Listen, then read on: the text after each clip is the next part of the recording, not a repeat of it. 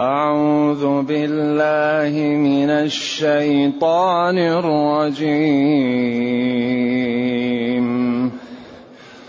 وتوكل على الحي الذي لا يموت.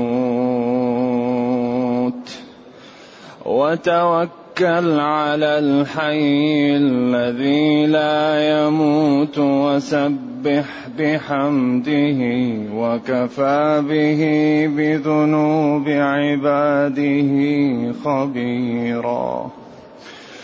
وكفى به بذنوب عباده خبيرا. الذي خلق السماوات والأرض وما بينهما في سته أيام.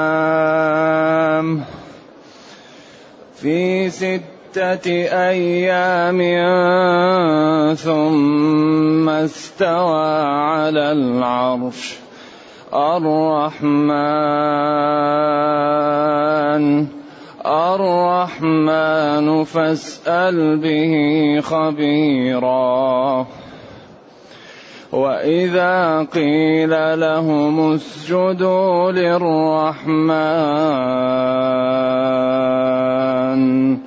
واذا قيل لهم اسجدوا للرحمن قالوا وما الرحمن انسجد لما تامرنا أنسجد لما تأمرنا وزادهم نفورا. تبارك الذي جعل في السماء بروجا وجعل فيها سراجا. وجعل فيها سراجا وقمرا منيرا. وهو الذي جعل الليل والنهار خلفة لمن أراد أن يذكر. وهو الذي جعل الليل والنهار خلفة لمن أراد أن يذكر أو أراد شكورا. الحمد لله الذي أنزل إلينا أشمل كتاب وأرسل إلينا أفضل الرسل. وجعلنا خير أمة أخرجت للناس. فله الحمد وله الشكر على هذه النعم العظيمة والآلاء الجسيمة. والصلاة والسلام على خير خلق الله وعلى آله وأصحابه ومن اهتدى بهداه. ما بعد فإن الله تعالى لما بين نعمه على خلقه وبين قدرته. ثم بين تكذيب الكفار للنبي صلى الله عليه وسلم. وللقرآن ورد عليهم ردا مفحما. أمر بما هو السعادة والحافظ والعزه والملجئ والحماية وكل شيء. فقال وتوكل على الحي الذي لا يموت. بعد أن قام بكل شيء النهاية توكل أمر.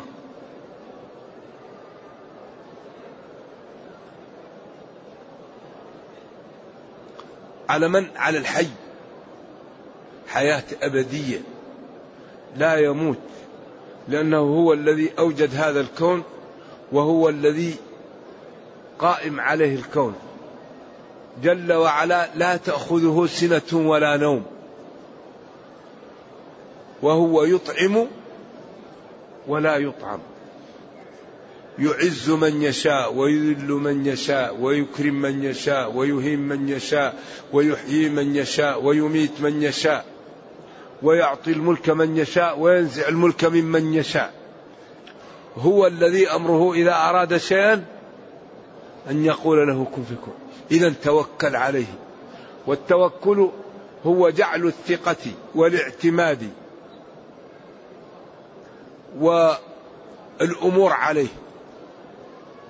ولذلك يقوم المسلم بالأسباب ولكن يعلم أنها لا تضر ولا تنفع وإنما هي أمور أمر الله بها الذي يضر وينفع هو الله. لا نافع ولا ضار إلا الله.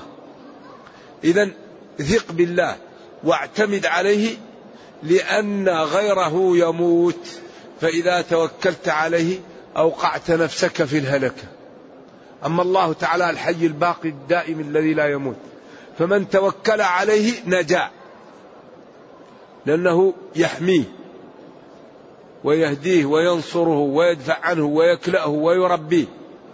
إذا قال النبي وتوكل على الحي الذي لا يموت. وأخبر الله جل وعلا أن من يتوكل عليه فهو حسبه أي كافي. من يتوكل على الله حقيقة الله يكفي لأنه كريم وقادر وعالم ولا تخفى عليه خافية ولا يضيع أجر من أحسن عملا. ومن نصره نصره ومن سأله أعطاه سؤله.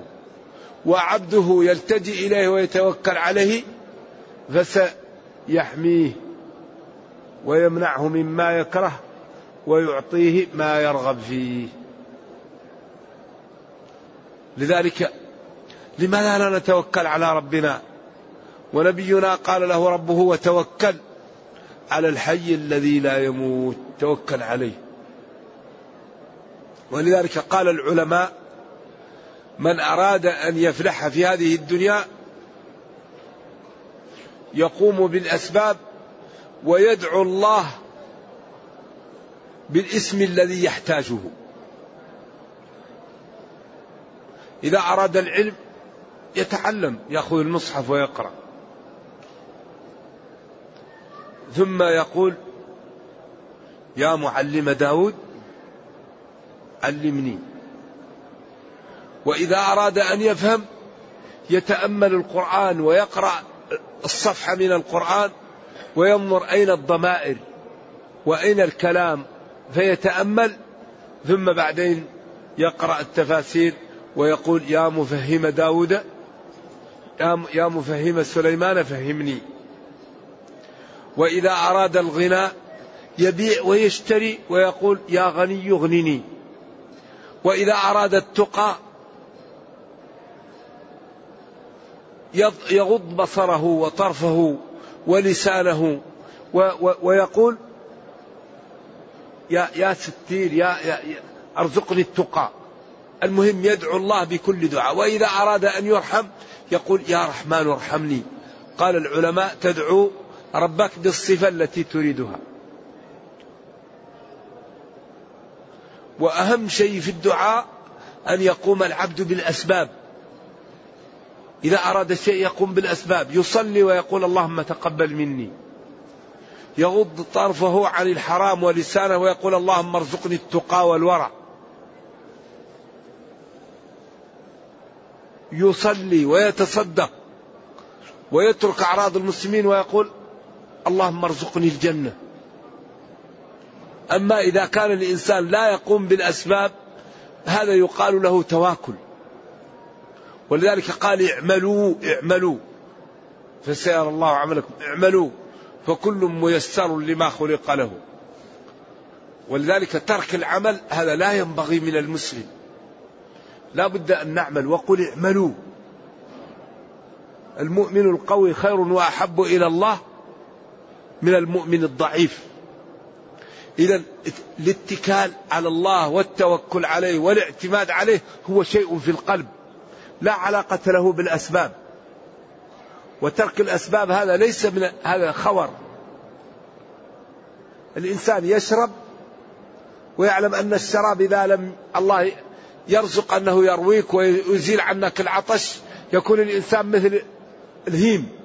كل ما شرب كل ما عطش. فيقوم بالأسباب معتمدا على الله ومتكلا عليه وأنها لا تنفع ولا تضر. إلا بإرادة الله تعالى. وسبح بحمده. سبح نزه وقدس. مصاحبا ذلك بشكره وبتقديسه وبإظهار نعمه وآلائه عليك. لأن الشكر الحقيقي أن العبد لا يستعمل نعم الله فيما حرم عليه. هذا هو الشكر. الشكر أن الله أعطاك نعم من. من من أفضلها السمع ثم البصر ثم الشم ثم الذوق ثم العقل هذه نعم لا يعلمها إلا الله فأنت لا تستعمل هذه النعم إلا في طاعة الله وقد أومأ الله على لذلك في قوله وجعل لكم السمع والأبصار والأفئدة لعلكم تشكرون. أعطاكم موارد العلم لتشكروا ربكم. تنظروا في المصحف تسمعوا القرآن تفكر كيف ننقذ والدي من النار؟ كيف ننقذ جيراني من النار؟ كيف ننقذ نفسي من النار؟ كيف نترك لي بصمات؟ نكون آدمي. نترك لي منهج للخير نذكر به ويترحم علي به. لأن الإنسان إذا مات انقطع عمله. إلا من ثلاث. كيف نعمل الثلاث هذه؟ كيف يعني يكون لي ولد صالح؟ كيف يكون لي؟ نترك تآليف يترحم علي بها ننفع المسلمين كيف نترك لي مشروع للخير؟ كل من رآه يقول الله يجزيه بالخير الله يرحمه كل ما استفاد منه. لذلك الفضائل لا تنال إلا بعلو الهمة. لا يمكن ينال الفضائل من همته ضعيفة السيادة لا ينالها إلا من يتعب. لا تنال إلا باثنتين. إيش هي؟ حمل المشقة واحتمال أذى الورى. الذي يريد الفضائل يحمل المشقة. مريض تذهب تعالجه. مختلفون متقاطعون تذهب تصلح بينهم. جوعان تذهب تأتي بأكل. عريان تذهب وتأتيه بلباس. يسكن في العراء تذهب وتحاول أن تحصل له سكن. حمل المشقة واحتمال أذى الورى. لا تنال الفضائل إلا بالتعب. تبذل من وقتك. تبذل من مالك. تبذل من جاهك. تبذل من عرضك لإخوانك. إخوانك ظلموك تسامحهم سبوك تدعو لهم قطعوك تصلهم. بعدين الذي يفعل هذا ينبل يبقى نبيل يبقى محترم. ولكن هذا صعب. حمل المشقة واحتمال أذى الورى ليس المشمر للعلا كالقاعد قل لي الذي طلب العلا بسواهما. أي بسوى حمل المشقة واحتمال أذى الوراء. هيهات تضرب في حديد بارد. ولذلك كان صلى الله عليه وسلم أكثر الناس تعبا للناس. إذا رأى مسلما جوعان تألم. مريض تألم. إذا رأى مسلما طيب فرح. وإذا رأى مسلما فاهما فرح وإذا رأى مسلما مبرأ من العيب فرح صلوات الله وسلامه عليه. وكان بالمؤمنين رحيم. لقد جاءكم رسول من أنفسكم عزيز عليه ما عنتم حريص عليكم. بالمؤمنين. نعم. ولذلك قال لقد كان لكم في رسول الله أسوة. إذا وسبح بحمده. نزه ربك. وقدسه. ومجده. و احترم خلقه. وارحمهم. لأن الله هو اللي خلقهم. وهو الذي يرزقهم. وهو الذي يحميهم. وهو الذي يحفظهم. فلا يريد خلق أن ينال منه. فطع ربك في خلقه. ولذلك من من قوة الدين ومن عمق تشريعه قال والله لا يؤمن أحدكم حتى يحب لأخيه ما يحب لنفسه. هذا ينزع الشرور من القلب ينزع الحسد ينزع النفرة. والله لا يؤمن. هذا يأتي بالألفة والمحبة والإيخاء فتأتي القوة وتأتي السعادة. فينزل المطر ويأتي الخير. لكن كل المشاكل من القطيعة وبالأخص قطيعة الرحم. لذلك قال والله لا يؤمن. وقال وإن يأتي للناس ما يحب أن يأتوا إليه. وكل ما تحب أن تعامل به به كل العباد عاملا. وكفى به بذنوب عباده خبيرا. كفى به. كفى الله. كفى به أي كفى الله. بذنوب عباده خبيرا. وهذا تهديد وتخويف. ثم دلل على أنه جل وعلا خبير بذنوب عباده بأنه خلق السماوات والأرض. فالبرهان على أنه يكفي وأن من توكل عليه حفظه وأن ذنوب العباد لا تخفى عليه البرهان على ذلك خلق السماوات والأرض. لخلق السماوات والأرض أكبر من خلق الناس ولكن أكثر الناس لا يعلمون. إذا هذا برهان ودليل على أن ما أخبر به من أنه يكفي عباده الصالحين وأنه بصير بذنوب عباده المجرمين. الدليل على ذلك خلقه قدرته وخلقه للسماوات والأرض. فهذا برهان على هذا ودليل عليه. خلق السماوات والأرض وما بينهما الهواء اللي بينهم. وقد سبق أن قلنا أن السماء لا يعلمها إلا الله. هل هي من الزجاج؟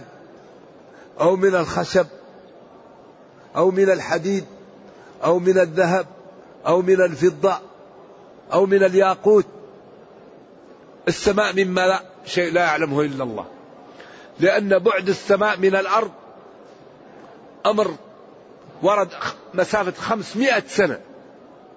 خمسمائة سنة لا ندري هل هي ضوئية أو على الجمل أو على الحمار أو الفرس أو الطائرة أو السيارة. مسافة 500 سنة لكن لا ندري بماذا. لذلك المراصد الموجودة والمراكب ما وجدت السماء. فلذلك هم على نوعين. نوع يقول ما في سماء ونوع نحن نقول ما رأينا السماء إن كانت في ما وجدناها. وربنا قال وجعلنا السماء سقفا محفوظا محفوظ محفوظ في حرس. السماء في حرس تحرسها الملائكة. وقال وبيننا فوقكم سبعا شدادا سبعا. وفي حديث الإسراء أن جبريل يدق الباب. من جبريل ومن معه محمد؟ أو أرسل إليه نعم يفتح الباب. طيب ما لا نقول؟ إذا هو هي سماء مبنية محفوظة لكن المراصد ما وجدتها والمراكب ما وجدتها وعلم الناس اليوم مبني على ظاهر الحياة الدنيا.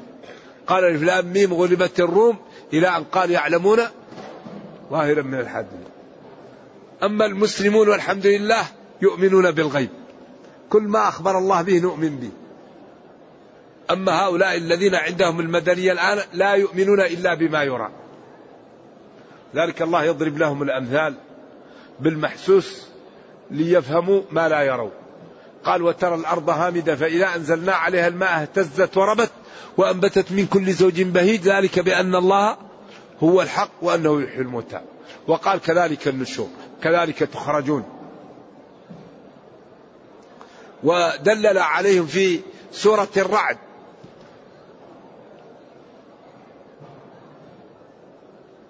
أن الأرض الواحدة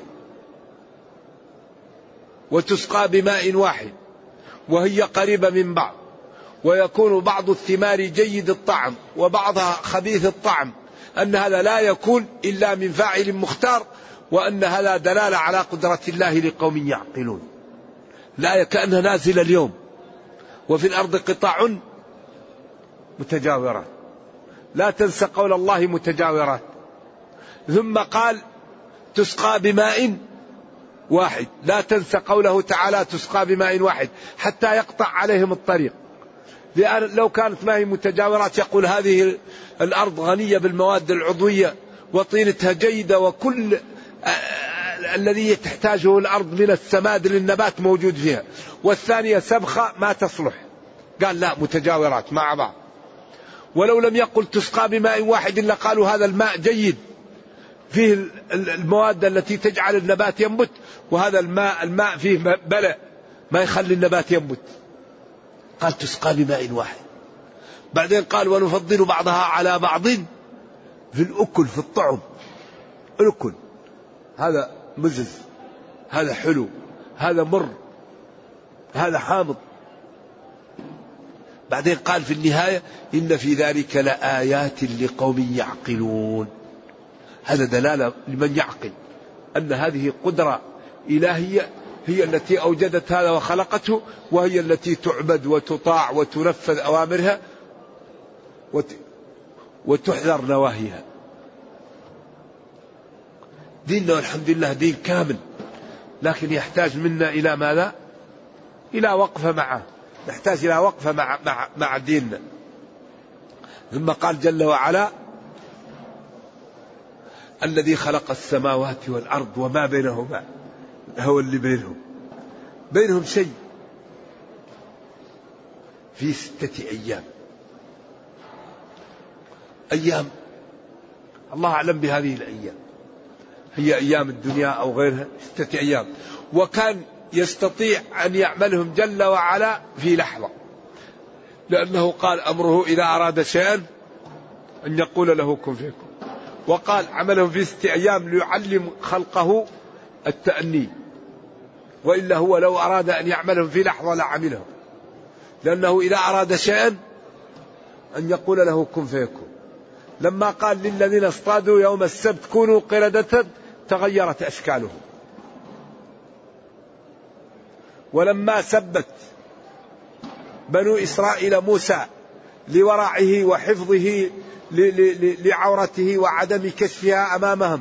فاتهموه فأراد الله أن يبرئه بمعجزة فلما وضعه على ثوبه على الحجر شرد الحجر. جرى الحجر. وذهب الحجر يجري وهو يجري وراءه حتى وقف بين بني إسرائيل وهو لا, لا, لا, لا شيء عليه عريان. فقالوا والله ما به من بأس. ولذلك قال فبرأه الله مما قالوا وكان عند الله وجيه وهو لا يهمه في قولهم ويضرب الحجر ويقول ثوبي حجر حتى بقى في الحجر ندوم من ضربه. ربنا كريم. ولما تحدوا قوم صالح قومه وقالوا والله لا نؤمن بك حتى تخرج لنا من هذه الناقة صخرة قال يا رب أخرج الناقة فخرجت الناقة. من هذه صفاته يطاع؟ من هذه صفاته يشكر؟ من هذه صفاته يعبد؟ من هذه صفاته يلجأ إليه؟ من هذه صفاته؟ مخالفة أوامر خطر الإقدام على نواهي خطر عدم المبالاة بشرعه خطر. ولذلك الذي يطيع الله ويلتزم أوامره يسعده في دنياه وأخرى إذا يقول الذي له ملك السماوات والأرض الذي خلق السماوات والأرض وما بينهما في ستة أيام. ستة أيام. ثم استوى على العرش الرحمن إيش؟ فاسأل به خبيرا. لا تقول استولى. هذا إعجاز. هذا إعجاز. هذا إعجاز. ثم استوى على العرش الرحمن. فاسأل به خبيرا. أحبتي لا تقول استولى. فاسأل به خبيرا لا تقول استولى. قالوا قد استوى بشر على العراق بغير سيف ودم مهراق. وقالوا هذا استوى استولى وقالوا هذا الاستيلاء مقدس أو منزه. نقول بالله عليكم أيهما أولى بالتنزيل الكلمة التي جاءت في القرآن في سبع آيات من وفي بعضها تهديد من تأويلها. أو الكلمة الذي قيلت بيت مصنوع ومكذوب. ولذلك سبحان الله قد يخفى على الفطن الصواب. لا شك أن تأويل الصفات خطأ. بدليل أن الله تعالى قال لنبيه لتبين للناس ما نزل إليهم. وقال ألا إني أوتيت القرآن ومثله معه. واتفق العلماء على أن تأخير البيان عن وقت الحاجة لا يجوز. فلو كان تأويل الصفات لازما لقال لهم نبيهم لازم أن تؤولوا هذه الصفات. ولكن قال جل وعلا ثم استوى على العرش الرحمن فاسأل به خبيرا. وقال ليس كمثله شيء وهو السميع البصير.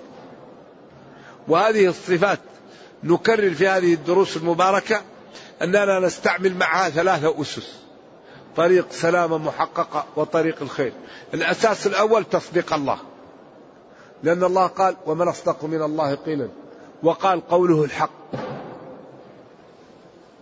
الأساس الثاني تنزيه الله عن مشابهة خلقه لأنه قال ليس كمثله شيء فلا تضربوا لله الأمثال. هل تعلم له سميا؟ الأساس الثالث قطع الفكر عن إدراك كيفية اتصافه بصفاته لأن الله قال ولا يحيطون به علما. لا تدركه الأبصار. أما الذي يقول يؤول الصفة يقول ما مستندك على هذا التأويل؟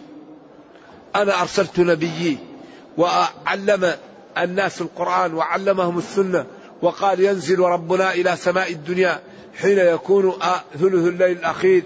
فيقول هل من داع فأستجيب له هل مستغفر؟ نزول لائق بجلاله وكماله. لا نقول كيف نزل. قال بل يداه مبسوطتان ينفق كيف يشاء. لا نقول كيف اليد. الله أعلم. وقال ثم استوى على العرش الرحمن استواء لائق بجلاله وكماله. الاستواء معلوم والكيف مجهول والإيمان به واجب والسؤال عنه بكيف بدعة. هذه طريق سلامة محققة وقد بينها النبي صلى الله عليه وسلم. ولذلك المؤولون يذهبوا ويؤولوا ويؤولوا ويؤولوا حتى تبقى آخر صفة عندهم وهي صفة ما لا صفة الوجود. فإذا سلت وقلت الله موجود فإن قال لا كفر. فإذا قلت له هل العبد موجود؟ فإن قال لا كذب. يقول لك الله واجب الوجود لأن هذا الكون أوجده الله ويستحيل أن يكون هذا الكون إلا بإله فهو الله تعالى الذي أوجد الكون. والعبد جائز الوجود نقول منك جاءت واجب الوجود له صفات واجب الوجود وجائز الوجود له صفات جائز الوجود وبين الصفة والصفة كما بين الخالق والمخلوق. فالله تعالى متعالي له صفات الخالق والمخلوق متحاقر له صفات المخلوق وبين الصفة والصفة كما بين الخالق والمخلوق. ولذلك العرب الأقحاح لم تكن عندهم مشكلة. في ولكن لما ترجمت كتب اليونان وقالوا أول واجب على المكلف إعماله للنظر المؤلف. إيش إعماله للنظر المؤلف؟ هو الواجب على المكلف شهادة أن لا إله إلا الله. فاعلم أنه لا إله إلا الله.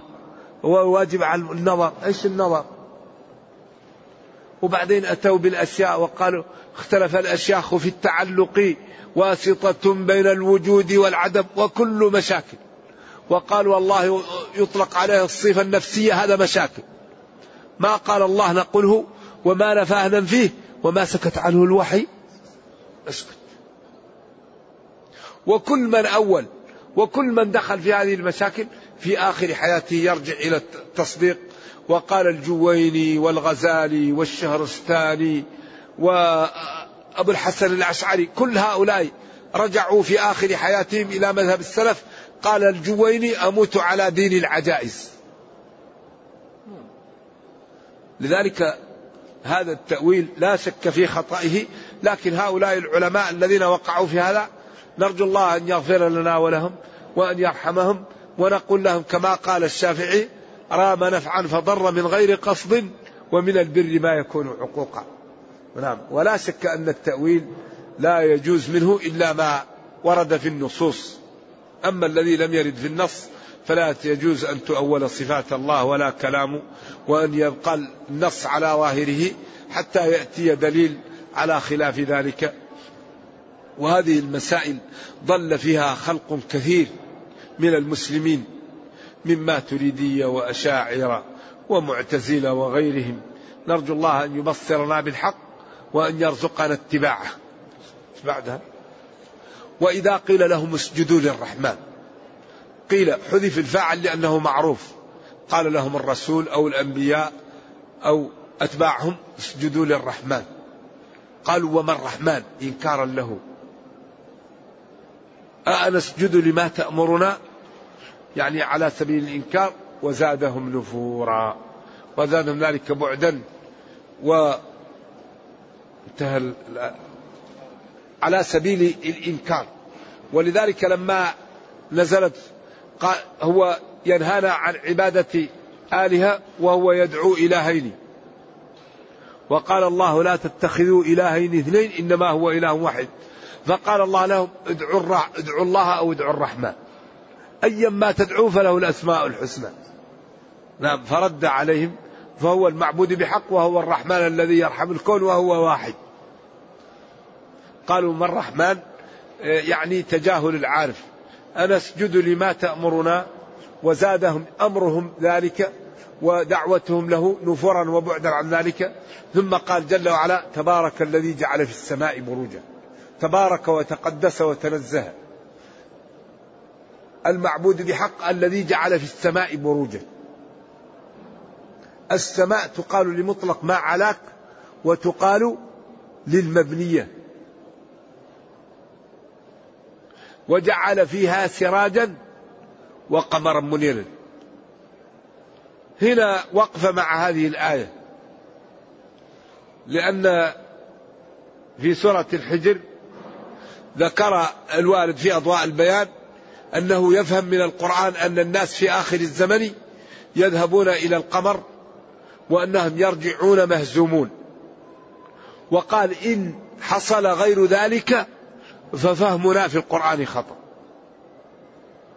لأن قال جند ما وقال هنالك أبعد وقال فليرتقوا في الأسباب وبعدين هناك أسباب السماوات وقال مهزوم ومن الأحزاب. فقال هذه الآية تنبئ على أن ناس في آخر الزمن يحاولون الصعود إلى القمر وأنهم يرجعون بهزيمة النكرة وأكبر هزيمة أن القمر نكسجين عليه. فما ما هو صالح للعيش. وقال إن وصلوا إليه ففهمنا في القرآن خطأ. ثم ذكر في هذه الآية في الجزء السادس أن هناك لغة يقال لها عندي درهم ونصفه. وعليها وما يعمر من معمر ولا ينقص من عمره. أي عندي درهم ونصف درهم آخر. وما يعمر من معمر ولا ينقص من عمر معمر آخر. ولذلك السماء تقال لكل ما علاك وتقال للمبنية. تبارك الذي جعل في السماء بروجا. أي المبنية. وجعل فيها سراجا وقمرا منيرا مطلق ما علاك. وعلى هذا يمكن أن يكون القمر دون السماء ولذلك لا مانع من أن يصلوه. وقال هذا محتمل ولكنه ضعيف لأن ظاهر القرآن لا يعني يذهب عنه إلا بدليل قوي. وجعل فيها سراجا السراج هو الشمس وجعل الشمس سراجا. وقيل السراج هي النجوم الوهاجة وهذا ضعيف. وجعل فيها آه، وقمرا منيرا وهو المقصود به القمر هذا الذي يضيء لنا. ثم بين وهو الذي جعل الليل والنهار خلفة لمن أراد أن يذكر وهو أي الله المعبود بحق. جعل الليل والنهار. جعل الليل ظلمة والنهار ضياء والليل يعقب النهار لمن أراد أن يذكر قدرة الله تعالى. وشمول إحاطته بمجيء الليل والنهار أو من أراد شكورا في أن انشغل عن العبادة في الليل فيعوضها في النهار أو انشغل في النهار فيعوضها في الليل. ولذلك ورد في الحديث أن من نام عن ورده وصلاه قبل الظهر يكتب له كما صلاه في وقته وتكون يعني راحته نافلة له. وهذا فتح باب لأن الإنسان إذا انشغل في وقت يعني يعوض في وقت آخر. ربنا كريم. نرجو الله جل وعلا أن يرينا الحق حقا ويرزقنا اتباعه وأن يرينا الباطل باطلا ويرزقنا اجتنابه وأن لا يجعل الأمر ملتبسا علينا فنضل. اللهم ربنا أتنا في الدنيا حسنة وفي الآخرة حسنة وقنا عذاب النار. اللهم اختم بالسعادة آجالنا وقرم بالعافية غدونا وآصالنا واجعل إلى جنتك مصيرنا ومآلنا يا أرحم الراحمين. سبحان ربك رب العزة عما يصفون وسلام على المرسلين والحمد لله رب العالمين. والسلام عليكم ورحمة الله وبركاته. يقول ما معنى حديث لا يؤمن أحدكم حتى يحب لأخيه ما يحب لنفسه؟ معنى الحديث أن الإنسان لا يكمل إيمانه إلا إذا أحب لإخوانه المسلمين ما يحب لنفسه. إن أحب العافية لنفسه أحبها لهم. وإن أحب العلم لنفسه أحبه لهم. وإن أحب الغنى لنفسه أحبه لهم. وإن أحب الصحة لنفسه أحبها لهم. وإن كره لنفسه المرض كرهه لهم. وإن كره لنفسه الذنوب كرهها لهم. وإن كره لنفسه أن يشوش عليه ويشوه يكره ذلك لإخوانه.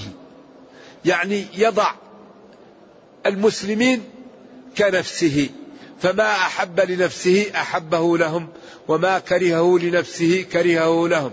وما جر على نفسه من المنفعة يحب أن يجره على إخوانه. هذا كامل الإيمان. هذا الذي يكون يكون كمل إيمانه. ويكون من عباد الله الصالحين فإذا سأل أعطي وإذا استحمى حماه الله وإذا عاداه شخص دمره الله. نرجو الله أن يجعلنا من هذه الشريحة.